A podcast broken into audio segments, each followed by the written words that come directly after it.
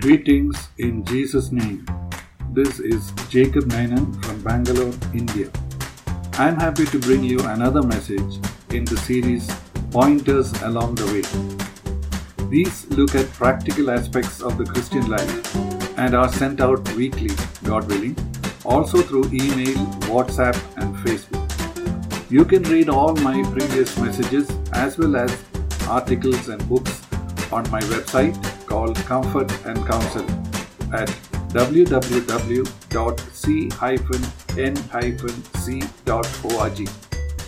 May the Lord bless you as you read or listen. If you wish, you can subscribe to my YouTube channel and also tell others about it. This is pointer number 810 and it's called Condemnation is Sometimes Good.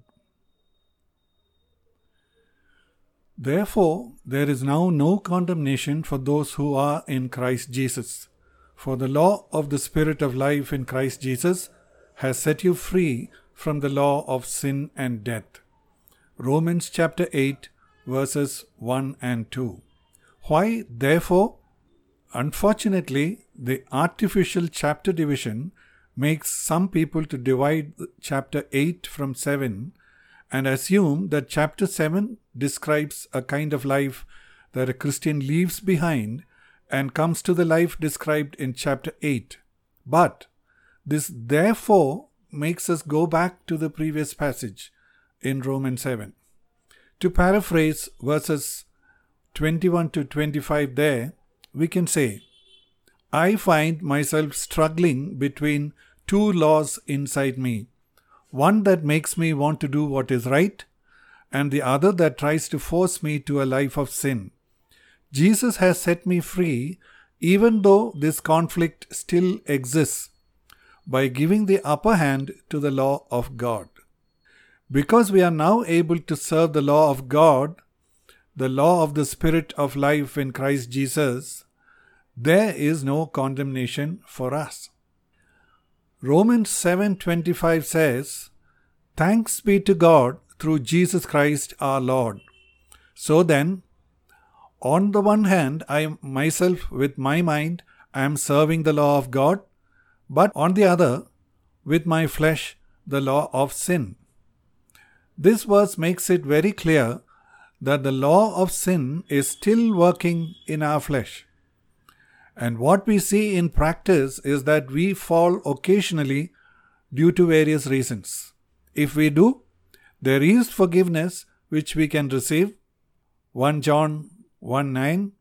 If we confess our sins, he is faithful and righteous to forgive us our sins and to cleanse us from all unrighteousness.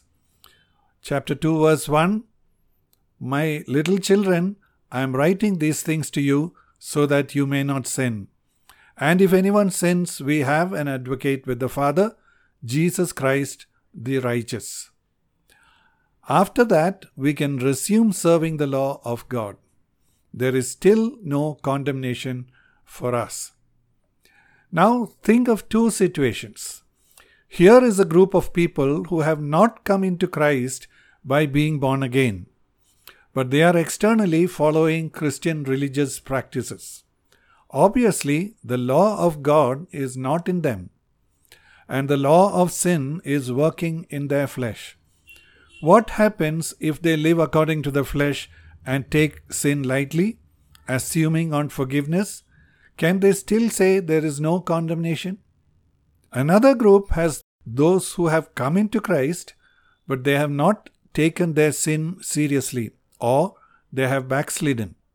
In other words, the ruling law in their practical life is the law of sin, and they have not subjected themselves to the law of the Spirit. Can they rejoice thinking that there is no condemnation? Won't it be good for these people if they feel the condemnation and then it causes them to come to the Lord in honesty and humility? Instead, if their leaders are proclaiming to them that there is no condemnation for them, is it not harmful? How is it with us? Can we say it is the law of the Spirit that is ruling us? Then we will be able to see the fruit of the Spirit increasing in our life. 2 Peter 1 8 For if these qualities are yours and are increasing, they render you neither useless nor unfruitful in the true knowledge of our Lord Jesus Christ. If so, we can go to that therefore and claim that there is no condemnation for us. Otherwise, let us not try to hush the voice of conviction that comes from the Holy Spirit by calling it condemnation. Let us even check ourselves to ensure that we belong to Christ. 2 Corinthians 13:5 Test yourselves to see if you are in the faith. Examine yourselves. Or do you not recognize this about yourselves that Jesus Christ is in you, unless indeed you fail the test? If sin is ruling in our life, that ought to condemn us. Let us not allow preachers to whitewash over the areas we lack in by quoting verses that do not apply to us. Ezekiel 13:10 It is definitely because they have misled my people by saying peace when there is no peace. And when anyone builds a wall, behold, they plaster it over with whitewash.